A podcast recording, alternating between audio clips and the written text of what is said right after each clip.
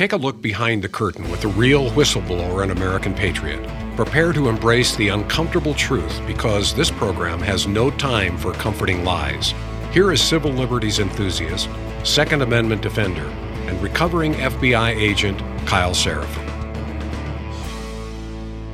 Hello, my friends. Welcome to the Kyle Seraphin Show. We've got kind of a inspirational show today, in so much as I woke up inspired to give it to you and share this information, which I don't actually think is going to encourage you. It's going to start your week off on maybe a negative note, but it is a note that I think we should all be aware of.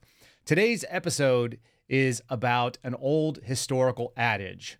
Those who do not know history are doomed to repeat it. And a lot of us have kind of a sense of what that means. We think that it means that you're in a position of power and that you're going to be making the decisions. And when you don't know what happened in history, then you're likely to make the same mistakes of those who committed them earlier. I'm going to ask you to reframe that old adage in a way that's a little bit different. What I think that adage means is that those who do not know the warnings of history are likely to suffer the same fates as those who suffered them historically. And I think that is actually a profound change in what that actual adage means. The failings of history were those of the ruling class, of the powerful. And most of us are not in that category. In fact, most of us just experience whatever tyranny or democratic process is allowed by those who have the power. And so if we don't know the historical lessons, the dangers that exist in our historical record, then we are likely to suffer the same fates as those who suffered them historically. That is my perspective. And I think we're going to try to prove this thing out. It's kind of scary stuff. It's not a really uplifting topic, but it is something I woke up. I literally woke up at 5 a.m. this morning, came out of a dead sleep, and that was what occurred to me, that some of this stuff has all happened before.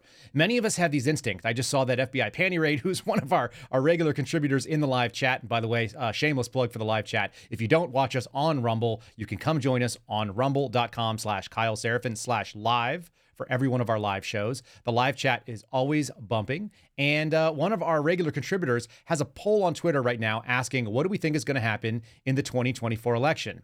Will we get the result that we expect? Will it be rigged, or will there be no election at all? And overwhelmingly, friends of mine who work in the intelligence community and have been around this sort of thing have this same fear. Option number three, will there be anything at all? There's some kind of clues in history if we can dig back into it.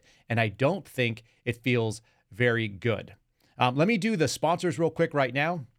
Let's go ahead and say thanks to the folks that are keeping the lights on over here. I want to clue you guys in about my favorite, which is The Loop. This is coming in from Catholic Vote, and then we're going to get deep into this kind of topic.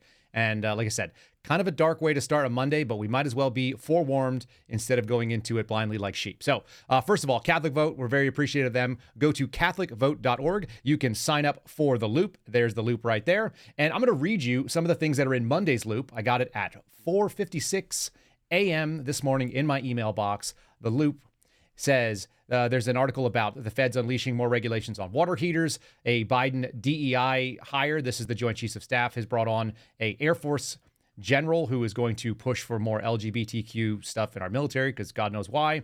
A court said that the FBI spied on elected officials, which we all know about. We're actually going to cover more of 702 later on in this week. It is a topic that never can be talked about too much. There's a story about nurses being forced to buy into CRT in Kentucky, a Vermont coach who apparently they have snowboarding coaches in Vermont. That's also news to me. Fired over making comments about trans people. That's kind of strange.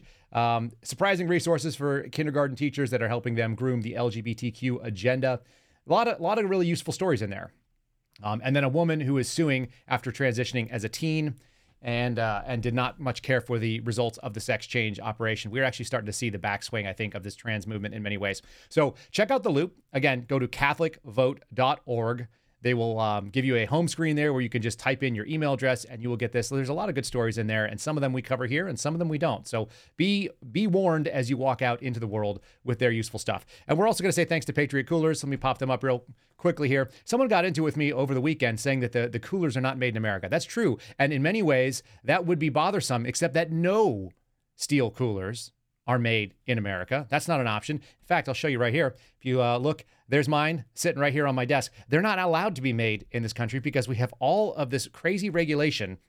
It doesn't allow them to make what they call, I think, double-walled insulated coolers in the United States. But what they do with the money that they do make, and they are founded in Houston and they work out of Houston, Texas, America, is they give back to veterans and they take care of our podcast. So check them out at patriotcoolers.com. You can use promo code Kyle, K-Y-L-E. Again, promo code Kyle, K-Y-L-E. Gets you 10% off, gets you free shipping over $50.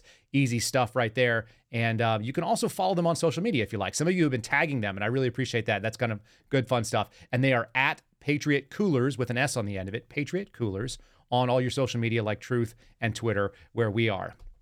All right, let's launch into this thing because it gets kind of dark and it gets pretty dark pretty quickly. Ryan, let's bring up topic number one, and that is going to be the whole idea that America, we actually have our own version of the camps. Now, those of us who have been kind of looking into this sort of thing, who have been seeing COVID tyranny and been concerned about the way that America has been moving forward, have always thought, you know, when are the gulags coming? And that was obviously a Soviet construction. When are the death camps coming? And that was a Nazi German construction. But we have our own version of camps, and many people have forgotten them. It's kind of a footnote in history because FDR was so loved by the leftist press. But we had our own version of camps. And this is, of course, the famous internment camps for Japanese Americans in the 1940s. We're going to get deep into that topic a little bit later on, but I want to just show you that if you'll pop up the graphic here, this is from NPR. They actually mention that FDR's anecdote to financial collapse, the Great Depression, was in fact one thing: totalitarianism. Totalitarianism was the answer that FDR came up with, and that included a whole bunch of really scary things, not just a movement for putting certain Americans into camps to hold on to them for the remainder of the war. By the way, you only had to be 1/16th Japanese. That's not very much Japanese to be thrown into one of these camps. People like Keanu Reeves would have been in that camp, as far as I can tell. They also got involved in censorship. So there is a historical precedent for a lot of these things on American soil. And of course, FDR was a Democrat, and he is in fact the Democrat that Joe Biden probably most looked up to. He was referred to as a transformational type.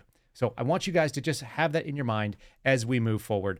Let's dig into sort of what the stage is that is set in this case. So they started off with a political hit list, and the political hit list is pretty straightforward. There are people that are qualified for the Republican debate. There are 7 of them at this point.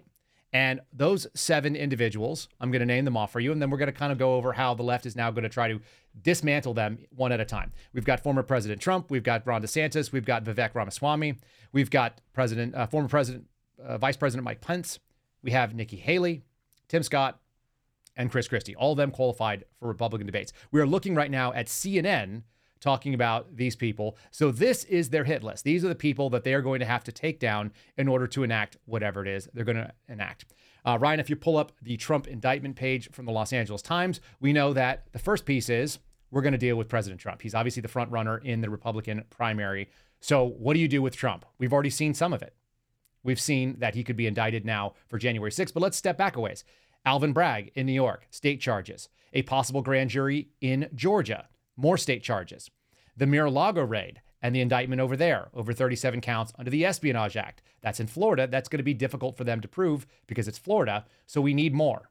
And the last one here is there's the expectation that he's going to be indicted over January 6th stuff. Not enough evidence. What do they say here? There's more than enough evidence to convict. This is an opinion piece in the Los Angeles Times. They are going to start moving forward, normalizing the idea that, of course, President Trump could be convicted on this because there's plenty of evidence that he's the problem. Even though many of us saw, both in real time and over the last couple of years after this, that he was asking for people to peaceably make their voice heard, that the breach of the Capitol happened before he finished his speech, and a bunch of other things. They started this censorship routine. They pulled his voice from Twitter, where he had such a massive following and was able to speak directly to the American people. So I'm just going to read a little bit of this article. I want you to get, again, it's what they say and how they say it is always so important. Donald Trump announced that he's been notified that he's a target of the special counsel investigation into the events of January 6th. This is obviously different than the Espionage Act. This is different than the classified documents that were going on. Okay. And so what they said is that the suspected crimes against the Constitution and the nation is this sort of seditious conspiracy. That's actually why they had to go after all the other guys first. They had to get the Oath Keepers. They had to get the Proud Boys. They had to get all these January 6 people. They have to have hundreds now, and they're working on getting, you know, over 1,000 convictions in order to show there's this huge pattern of facts, and that the overarching and the overwhelming, you know, mover that made all these things happen on that day was, in fact, Donald Trump. They've got to kick him out of the race because he's the top guy. All right. The next one, if you want to pull up the Washington Post, they're talking about the same exact thing. It says, even as a third indictment looms, many Americans and many Republicans, rather, stand by Trump. Okay, so there's a story about in Iowa. They're talking about people that still think that even though he's abrasive and offensive and sometimes looks orange, she's still all in for Donald Trump for a third term. They've got all these voters that still look at Donald Trump as being wronged in many ways, wronged by a administrative state that went after him for so long. And Americans kind of like an underdog. And even though Donald Trump is the former president, he's fighting an uphill battle, right? So they've got to go out there and talk about who these people are, that they are all ignorant. If you are a Trump supporter, obviously you're still in that same category of deplorable that Hillary Clinton talked about. You are not a person that is appropriate for polite conversation. We talked about some of the dehumanizing language. This is very important stuff. So they can go ahead and eliminate the support for Donald Trump. He's the top guy. They've got to take him out before anybody else. And we kind of looked like they were propping up Ron DeSantis for a little bit. It actually looked like they were using them and pitting them against each other. There's nothing better than having a party divided amongst two people. If they can go out there and sort of balkanize, which is to say, break them into factions and let the infighting happen. And if any of you are watching what goes on in social media, particularly on Twitter, the back and forth, the ugly rhetoric that happens between Trump supporters and DeSantis supporters.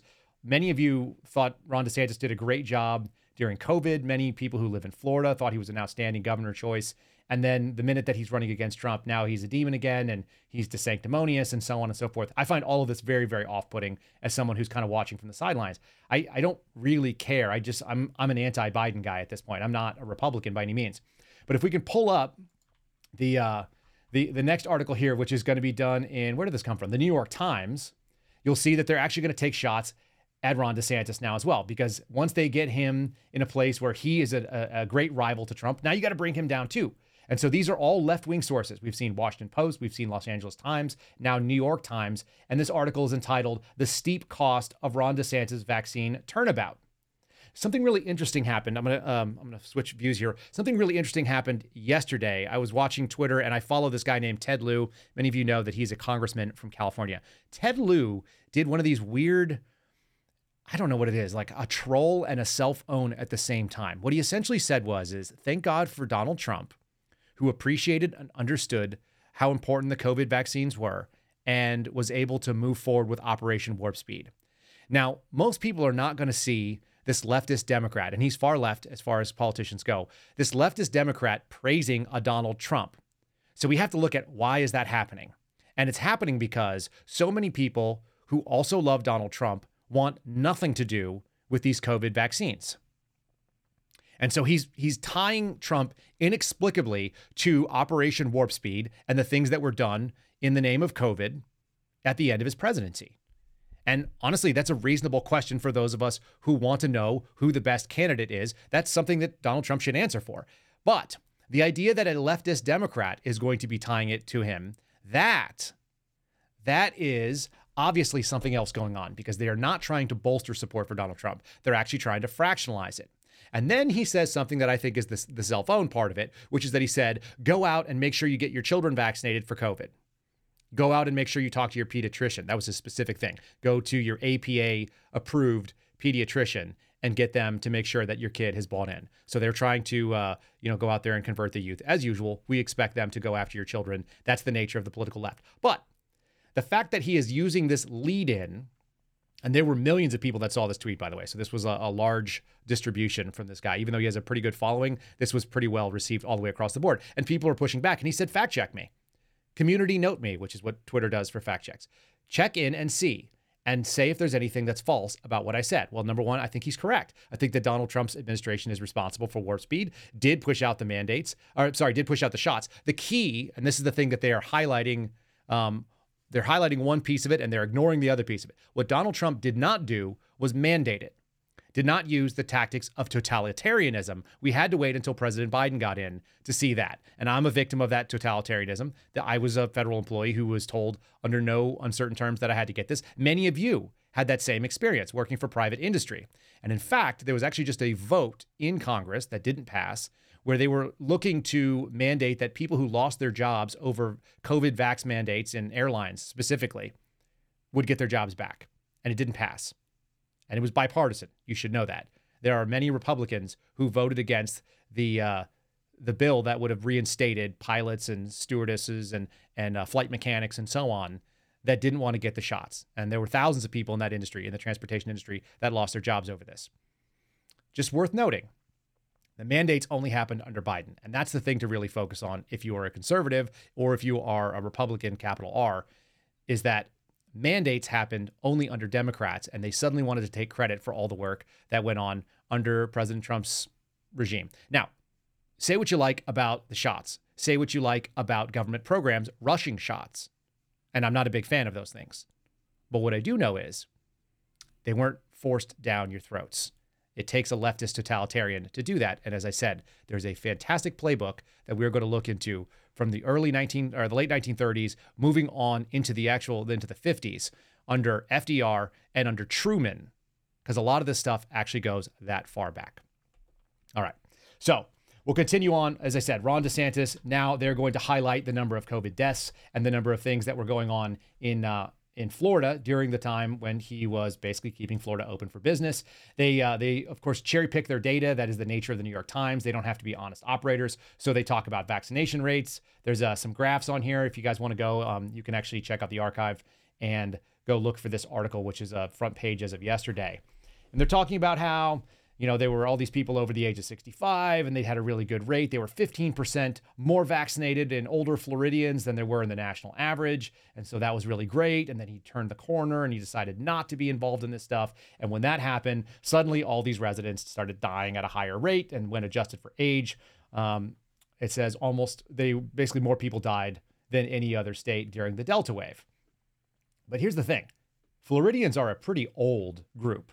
As a state, it has a ton of people that come in their retirement age because they have advantageous retirement laws financially. And so people leave places like New York and New Jersey and so on. They leave Connecticut and they go and they retire in Florida where it's warm and it's nice and they had a lot of freedom. And these people, some of them were older and in bad health. And a lot of people die in Florida anyway, because that's where people, in many ways, woke may go to die there, but also a lot of people in America go to die there. That's where they go and retire, and they go, and it's the natural cause of age. So they went into these weekly notices of how many people were dying, and they basically want to point out that Ron DeSantis is the worst, even though we can see that his overall death rate was much lower than the national average in early May of 23, and then they're going to try to act like he did something terrible. So they've gone on a hit against Donald Trump. They've gone on a hit against Ron DeSantis. And so who's next? How about Mike Pence? Mike Pence is guilty of an article here that we've got from CNN. And the article says that he's not convinced that Trump's actions were criminal on January 6th. Well, that is a big no-no, because when we have fear, we have to kind of divide people along these lines. We talked about the American Rorschach test much earlier in this podcast. We've had several guests that were actually at January 6th. And the nuanced view of it is essentially a protest turned into riot. I think that's the most reasonable version of it. And I think Pence probably understands that that's the only way that you get anybody to support you in the Republican Party right now. You can't talk about it being seditionist, treasonous, insurrectionist, whatever emotional words the left has. And so they've got to basically smear him as well. He is not part of the J6 orthodoxy, okay? He's not talking about the things that need to be talked about in order to get support by the left. And he's never going to be supported by the left, but he is kind of an old school Republican politician, kind of the neocon version, right? So he's not convinced that Donald Trump is a criminal, and that means he must be thrown out, and that's going to be okay to attack him because of that. He has to be attacked because he just doesn't have the juice. And then the last one, and the rest of those, by the way, Vivek is kind of interesting. He's got some ties that people have pointed out to Soros for a fellowship he got, and he had some tweets deleted, and they've pointed out on the right, people on our, like I'd say, generally conservative side have pointed out some of the things that he's done, tying him to COVID statements they didn't like and so on. Once again, I don't think he ever supported a mandate. And I don't think he was supportive of the Biden administration mandating things, but he's got some strikes in his corner and he's a much smaller candidate. The rest of them are sort of negligible. Nikki Haley, I think, is dead on arrival. She's not a serious candidate in any way that's going to make anything. Chris Christie's on there. We see Tim Scott, who may make a good VP candidate, but is not going to lead the ticket. So all those people, the top contenders, had to be dealt with, and they have been. And I got a bonus one for you. Who is the next biggest threat to a Joe Biden administration? Let's pull that one up real quick. We've got a fact check of RFK. Now, we just talked about him on Friday. We went deep into the fact that RFK is he's a guy who is called for caution in regards to COVID vaccines. And so what do we have? We've got CNN here. This is their politics section. The politics section, not public health, by the way, politics, says fact check. RFK Jr. claimed that he's never told people to avoid vaccination, but he did less than 2 years ago. That was in 2021. Many of us will remember what was going on in 2021, that we were in the middle of this mandates coming down the park. And one of the things, if you actually look at what he says, I guarantee you that if he was a right winger, they would have said something to the effect of it lacks context. But what they said, let's just quote directly from him. Kennedy was a witness on Thursday's hearing, that was last week, led by the Republican House Judiciary Committee on the supposed weaponization. I like supposed weaponization, by the way. There's no question the government has been weaponized, but you got to have CNN opining in here. They're not even calling this an opinion piece, even though it is. So anyway, the supposed weaponization, sorry, I lost my train of thought when I started thinking about them just overwhelmingly trying to push their narratives. It doesn't matter how they do it, and they have to discredit everybody left and right when they do so. So the supposed weaponization of the federal government, he claimed in his testimony that he's never been anti-vax, that he's up to date on all his vaccinations except for his refusal of COVID-19 shots. Probably like many of you have also gotten all of the required, quote unquote, required vaccinations. And the quote that they're going to hone in on here is that he's never told the public, quote, I have never told the public, avoid vaccination, end quote. And then he talks about his children and so on and so forth. So those of you who watched the hearing already know RFK basically said, I'm just urging caution. So now they got to go back and find something that he said on a podcast for Health Freedom for Humanity in 2021, a podcast that I've never heard of, but maybe a lot of you have. And he was talking about how parents should respond to the CDC's schedule of immunizations, which, by the way, was trying to add the COVID immunization in. And his questioner, the person who was hosting the podcast, said that the schedule is actually insane. The issue that a lot of people have too, and I've heard RFK say this over and over, is that young children, like babies, day-old babies, are getting vaccinated against things like STDs that they don't have any possibility of getting. I actually found out, because my wife and I are going to have a baby very soon, some of the things that you just assume are regular care and treatment in the hospital are not really, they don't really make a lot of sense.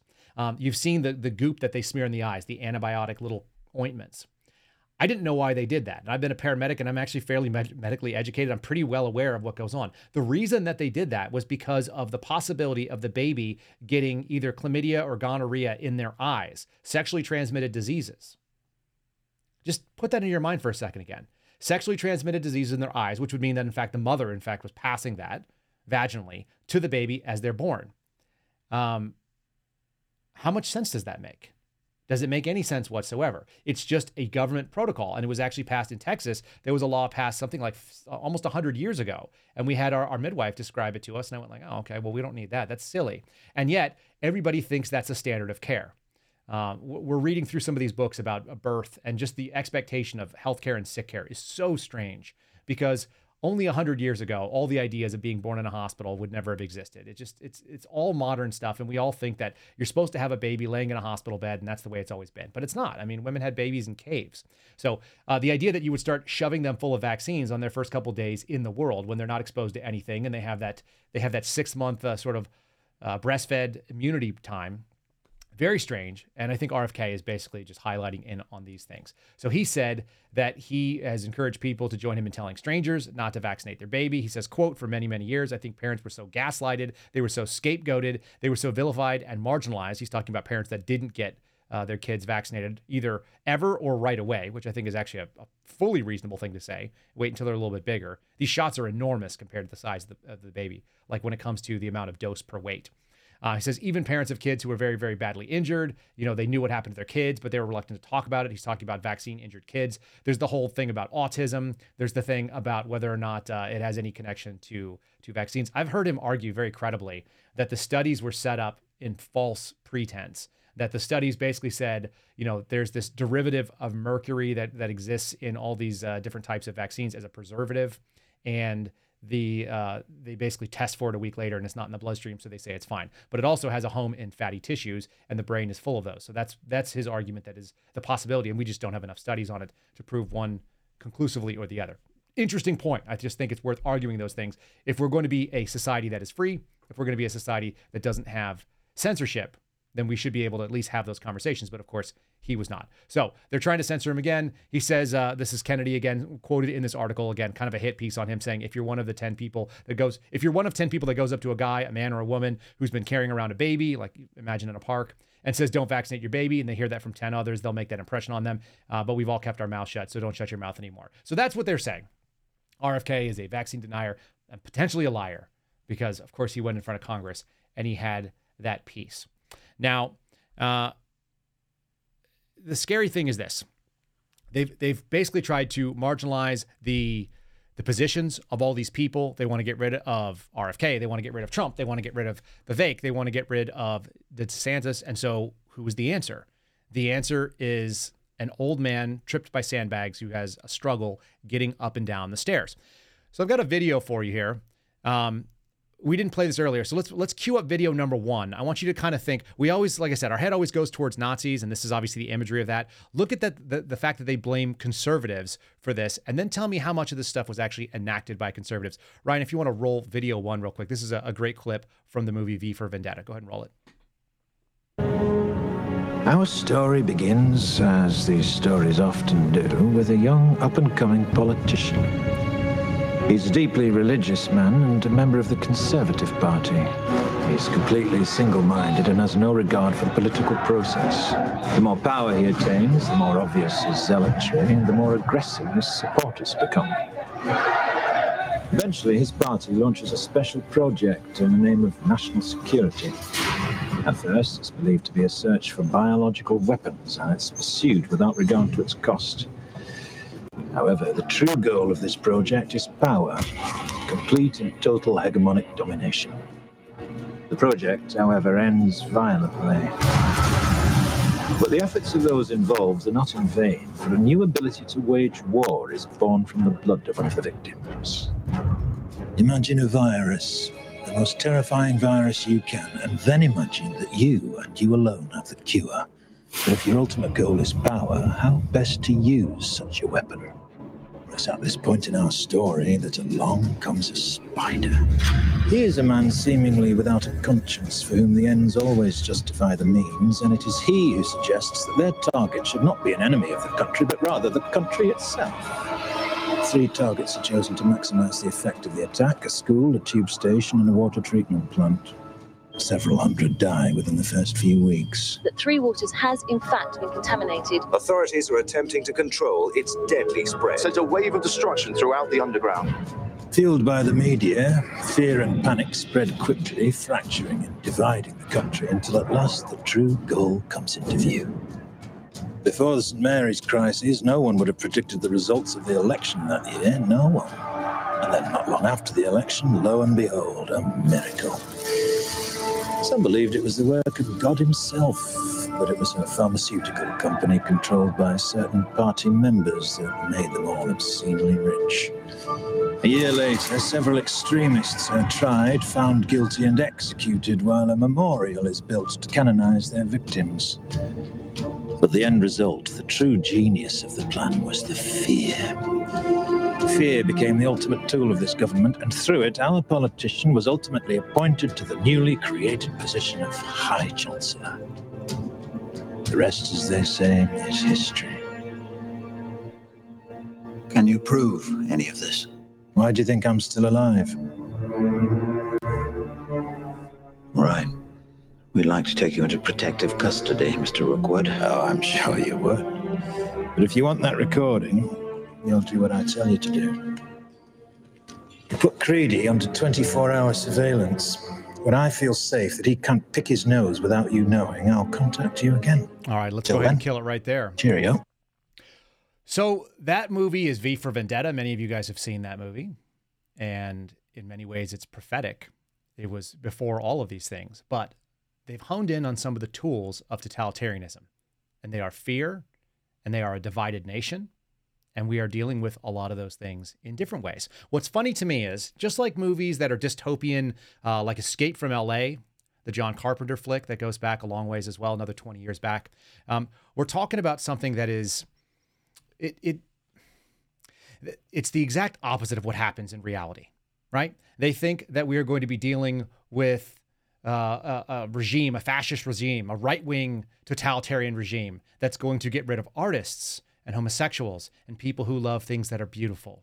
And that's what is going on in V for Vendetta, by the way. That's who they get. It's homosexual partners are black-bagged and thrown away. We've got people who are, creative types, the people in the media that actually just want to stand for freedom and building these beautiful institutions or stories and things like that. And that's not what's going on. The media is actually all in on this stuff. I mean, think about it. Hollywood loves to cast themselves as the victim and also as the heroes in these films. And yet, the real kind of scary stuff comes out of leftism. If we can pull up what's going on right now with our dear friend, President Biden, will you bring up number 2, the video number 2 here? This is people who I actually loathe in many ways. This is Mika Brzezinski and her husband, Joe Scarborough, an alleged Republican. This is a video that goes back quite a ways. We went back a couple years. This is at the beginning of the Biden presidency. And what you'll see here is this is what they expected Joe Biden to bring them. Go ahead and roll that video. It's been so fascinating because Biden, everybody was saying he's going to be like FDR, or maybe there were some Truman parallels, but he may be turning into a transformational president, and a lot like Reagan, who always got underestimated going to the White House, in part because, Reagan said things like trees cause more pollution than cars. Sure. He would hang signs around trees that say, "Stop me before I kill again." Biden's always been underestimated, but I really do sense that we are moving into a post-Reagan era. I think, we had the FDR, sort of the FDR era from 32 to 80, and then the Reagan era from 80 to maybe 2020. But this feels really different. 75% of Americans are supporting pretty huge, pretty expansive government relief bills. It feels like we're moving into sort of the new era. Those two are so detestable in so many ways. So that's so bad. It's gross, right? It just makes you like your skin crawl. So you sit there and you think, okay, he claims that the FDR era goes from his original election in the early, 1933? Is that when his first election was? I actually got the timeline up here.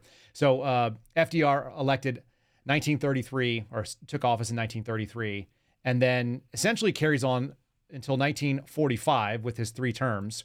And then we've also got the following terms, which were his vice president, Harry Truman, kind of followed on. I think that was actually the plan here. In 2008, we expected an Obama. Then we expected Obama again, then some Hillary, and they ended up putting Joe Biden in, who is kind of like a wannabe Truman. So we've got this sort of idea that we're going to do this transformational piece. And if you remember, during the first 100 days, that was the New Deal.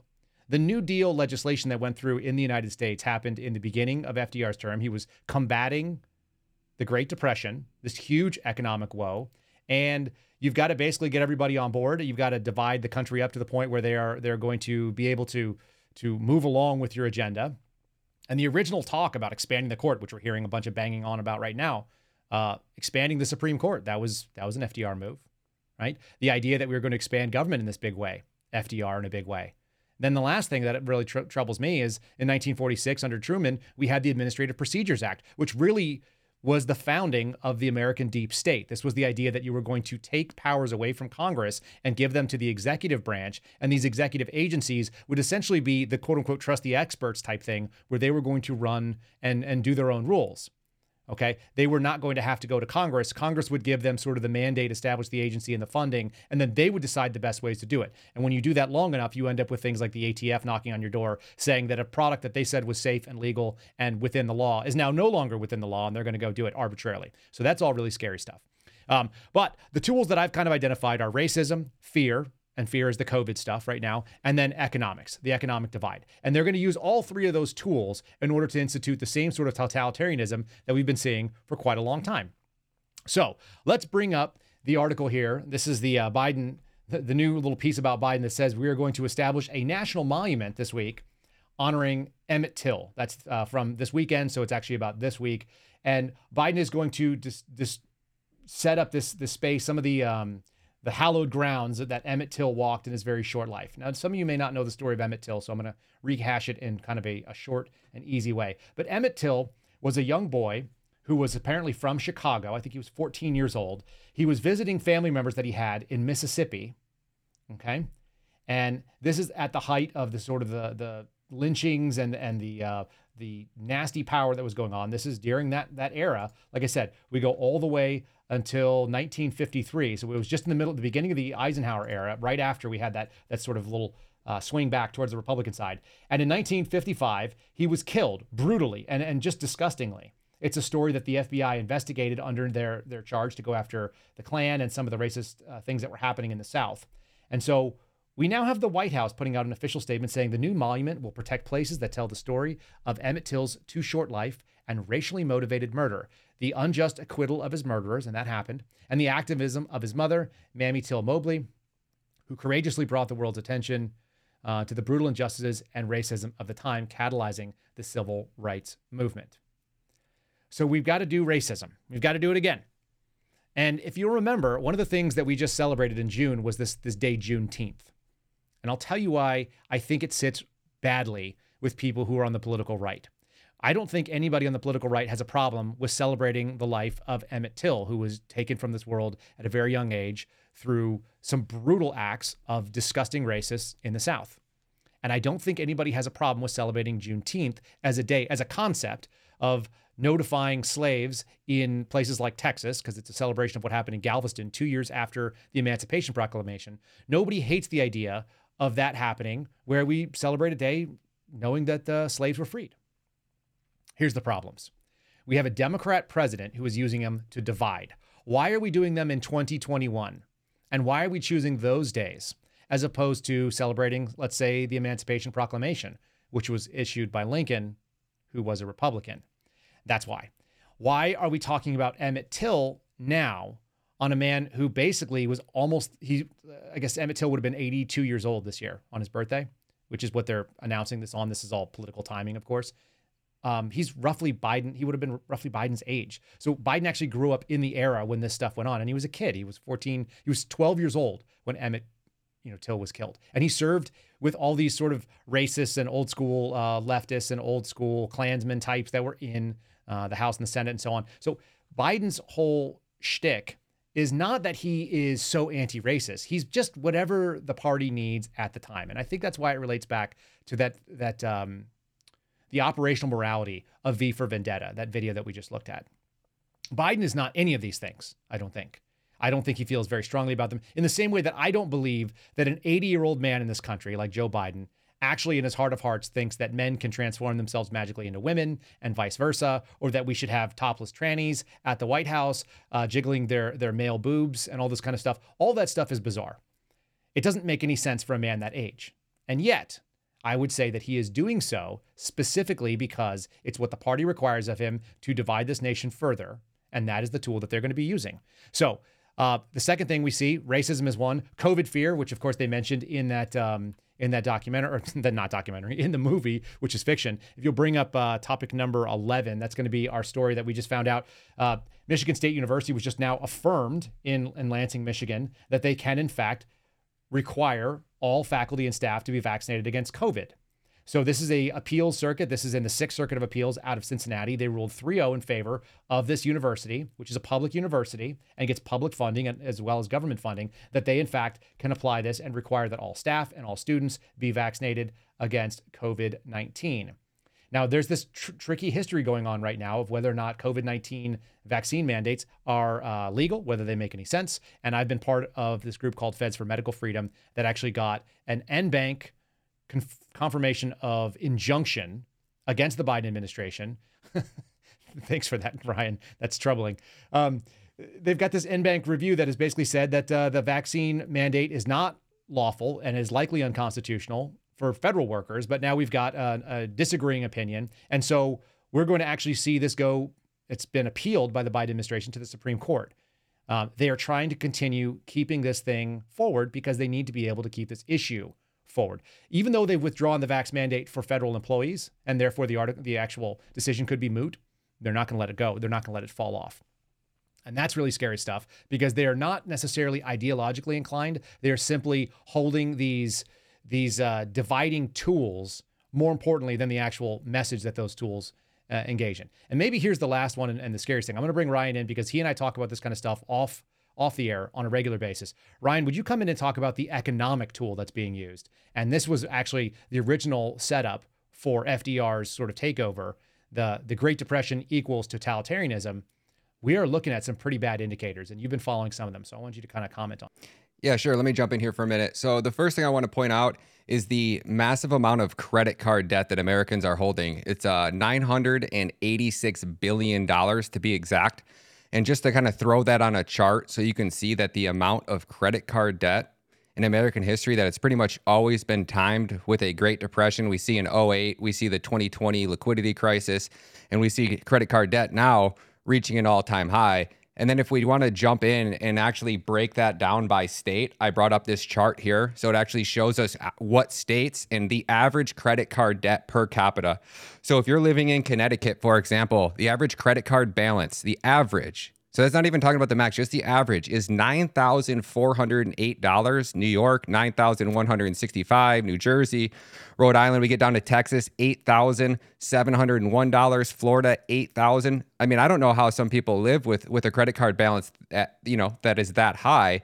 And then if we take that a step further and we just talk about on average across the United States right now, the average credit card balance is $7,279. And we're talking about credit card balances. Now you're wondering, like, okay, are people paying those balances off every month, or are we carrying those balances over? Now, if we jump into this next graphic that I got here on the chart, it actually shows us what percentage of credit card accounts carry a balance. So if we look at the orange section here, if you guys are looking at the screen, you can see that it says 23% had a credit card but don't use it. 34%, which is the blue section here, use a card but never carried a balance. And then the green area, 43% carried a balance at some point. That means that many Americans are rolling over and paying interest on these credit cards. Now, the next question you're going to ask yourself is, well, how much interest are they paying on their credit cards? Great question. The average APR, and this is what blows my mind. So if we just scaled that down from 7,000 down to 5,000, and we say right now, the average APR is 20.6%. So if you have a balance of $5,000 and you're rolling that over, that means that every month you're paying $1,000 in interest just off the top. Now, if we take a look at where that is going. So for cards accruing interest, the average in the second quarter of 2023 was 22.16%. Now, for new credit card offers, the average today is 24.24%, and that is the highest since they began tracking these rates in monthly changes from 2019. And I can say that for certain. Before 2019, there were never credit card balances that were higher than 24.424%. I can guarantee you that. So pretty much from the beginning of time, credit card balances are at an all-time high. Now, what else they're not talking about, and nobody seems to be talking about, is the fact that a lot of people do what are called like the 0% interest credit cards. Now, Visa, MasterCard, and I believe American Express are getting ready to wipe that off. I think it starts in October that unless you have basically like prestige credit, you're not going to be able to get a new credit card with a 0% interest rate. And then what also is going to happen in October is the student loans are going to kick back in. And I want to say it's $7 billion a month. I think it's $465 billion in total student loan debt that's acquired in the United States. And I think those monthly payments are about $7 billion a month divided across all people. I think on the average, it's like $100 to $200 a month you're going to be having to pay on top of already paying your credit cards. Which now, if we take a look at how many Americans are delinquent on their credit cards, this is an interesting number, but not at an alarming high rate in any sense of the way. But it is going up. We can see that on the last little trajectory there. And I want to say that stopped in Q1 of 2023. So we don't even have the most recent data. And that's where you really start to ask yourself about, like, how accurate are these charts? What type of data are they hiding from us? If we take a look at the average auto loan right now, the average auto loan balance grew by 7.7% in 2022. So that means the average American right now is paying 7.7% more just for their auto loan balance. You're thinking, how are people going to keep up with this? How much longer can our economy keep going? And this is the chart that I think should blow everybody's mind the most. And this is our chart about search terms. So we talk about search terms, and we talked about pawn shop near me trending at an all-time high in the last 5 years. All-time high. And if we see the chart where I have two, you can see like the graph there where it peaked, would it be like 2019? That was when interest rates hit 3.5%. So every time interest rates go up, the interest that you're paying on your debt gets more expensive. So people have to take out more debt. They have to take out more loans just to keep up and pay on that interest. And we can see right now, right here, and especially in the state of Texas, pawn shop near me is trending at an all-time high. So I always think to myself, why would somebody be searching pawn shop near me? I would say that you have exhausted all resources. Your credit cards are maxed out, you're behind on debt, and you're literally willing to pawn off anything to your name just to get enough money to keep your head above water and put food on your table. And I got two more I want to show you here. Before you do that, Ryan, let me ask you one quick question. What led you to search for the pawn shop, this pawn shop search? How did you decide that was going to be a relevant metric? Was that something you read somewhere? I was watching another YouTuber and his videos, and he was talking about trending terms, and he mentioned something about pawn shops. So I got on here and I was like, oh, pawn shops near me. And it just boom, and it hit. I was trying to do more like bankruptcy filed or how to file bankruptcy. I was trying to see if there were any other correlations today before we got on, but I ran out of time. No, but it's something that we'll keep you posted on this, because it's something that Ryan has told me about before, guys. It's just, I'd never thought of it before as an instinct. And I think you're right that the desperation that has to happen when you start searching for pawn shops around you is much higher than some of the other options. All right, finish out that graph. This is all fascinating to me, by the way. So in this article, the total auto debt climbs to 1.41 trillion. The average auto loan balance grew by 7.7%. The rate of auto delinquencies is rising in 2022. Auto balances rise across all credit score ranges, and increasing auto balances are the largest in California and New Jersey, and Generation X carries the largest auto loan default rate or auto loan balance. Now, this is the one that really blew my mind. So low-income households are falling behind on car payments. So this means the amount of low-income households, which I assume are most people watching this stream, myself included. Like, I don't make over $100,000 a year, or $150,000, whatever it has to be to put you above that category. And if we see in normal times, 2019, 2021, the average is about between 2% and about 5.5%, 6%.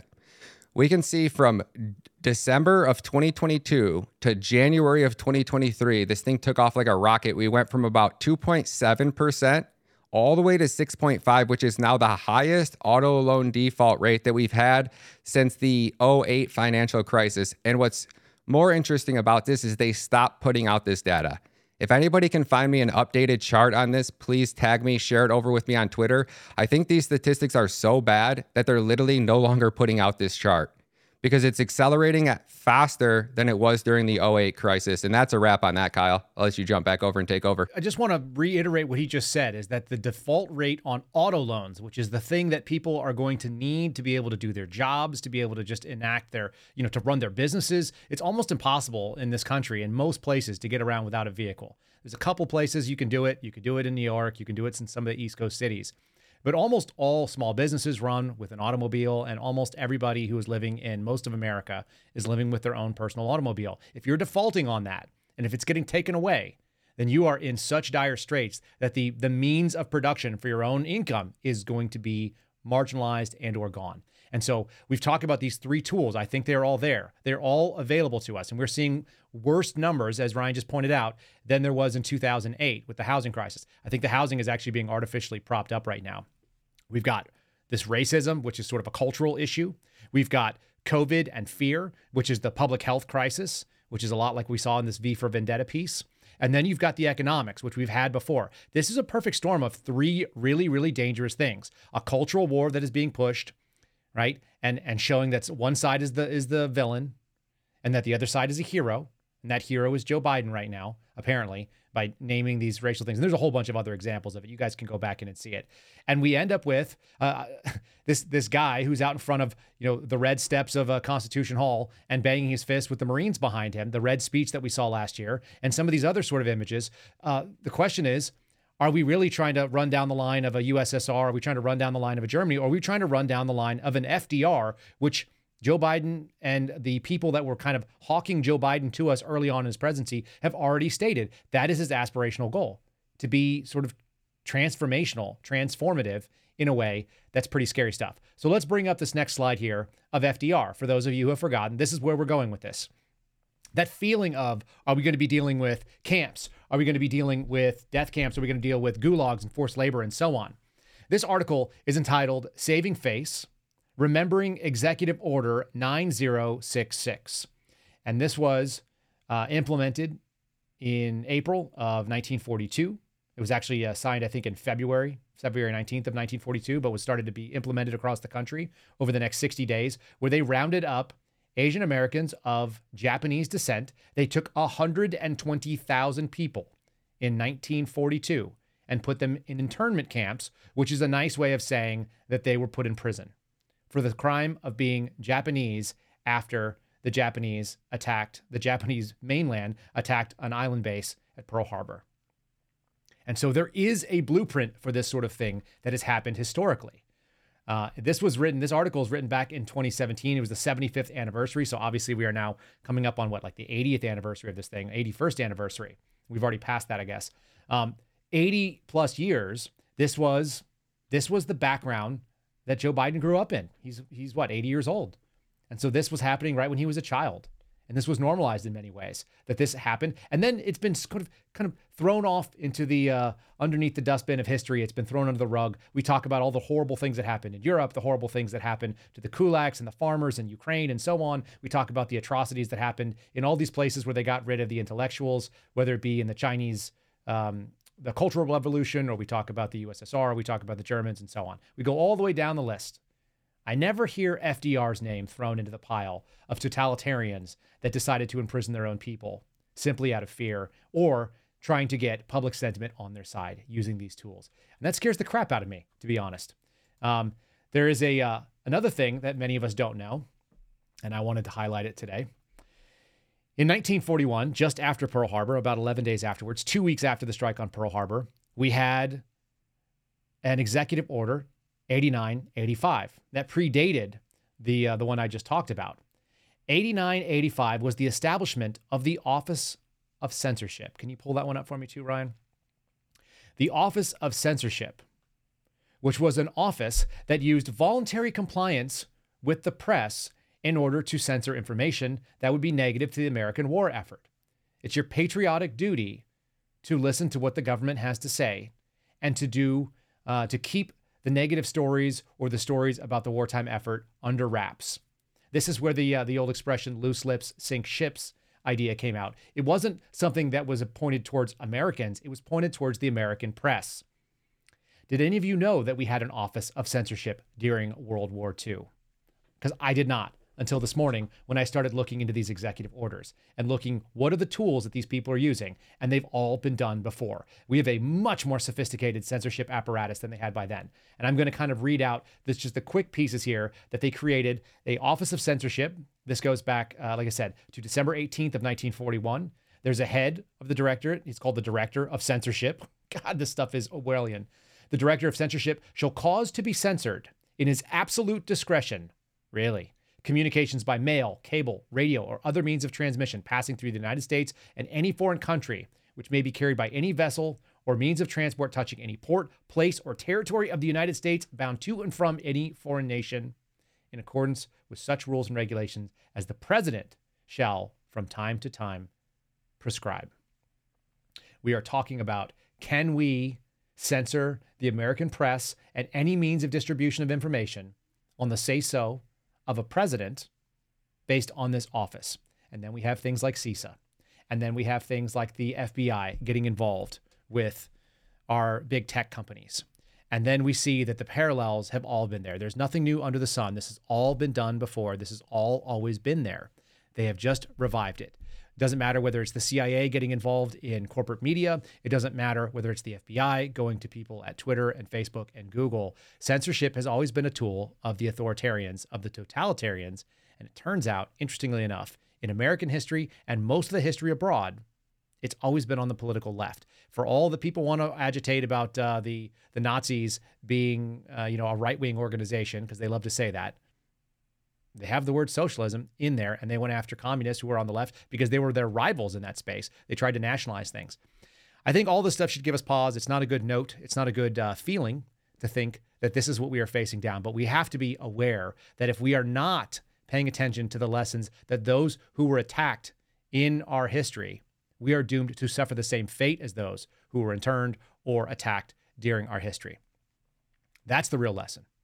That's the lesson we should be taking away from that old adage, those who do not learn their history are doomed to repeat it. I think they are doomed to suffer what those who have already suffered did. And that's my takeaway for today, folks. Hopefully that's not the most debilitating thing that you've heard, but it is not a good note for a Friday. Ryan, did you want to come in here and add something to that? Yeah, I was wondering if you wanted to do a little Q&A. We had a bunch of people asking some questions in here, and I was going to see if you wanted to stick around for an extra 5 minutes and do a little Q&A at the end of the show. Yeah, let's do it at the end of the show. Let's wrap up the audio podcast here for all these folks. Folks, if you want to see the Q&A, you can jump onto our Rumble channel. Again, it is streamed live every Monday, Wednesdays, and Friday at 9:30 Eastern, 8:30 here in Texas, America. Streamed live from Liberty Hill, Texas. Don't forget to like the videos. If you are enjoying what you hear, give us a 5-star review on Apple, on Spotify, on iHeartRadio, and all the other podcast apps that you may be listening to. We do appreciate it. The show continues to grow because of y'all and because of the 5-star reviews like this one. This one is from JAF2F4. I'm pretty sure that actually got butchered by Apple. It says, great podcast, 5 stars. Kyle, I met you back at a dinner with Dinesh. Well, dinner with Dinesh D'Souza, that limits the number of people it could have been. I've been listening to every episode since May. Keep on fighting the fight and have a fantastic podcast.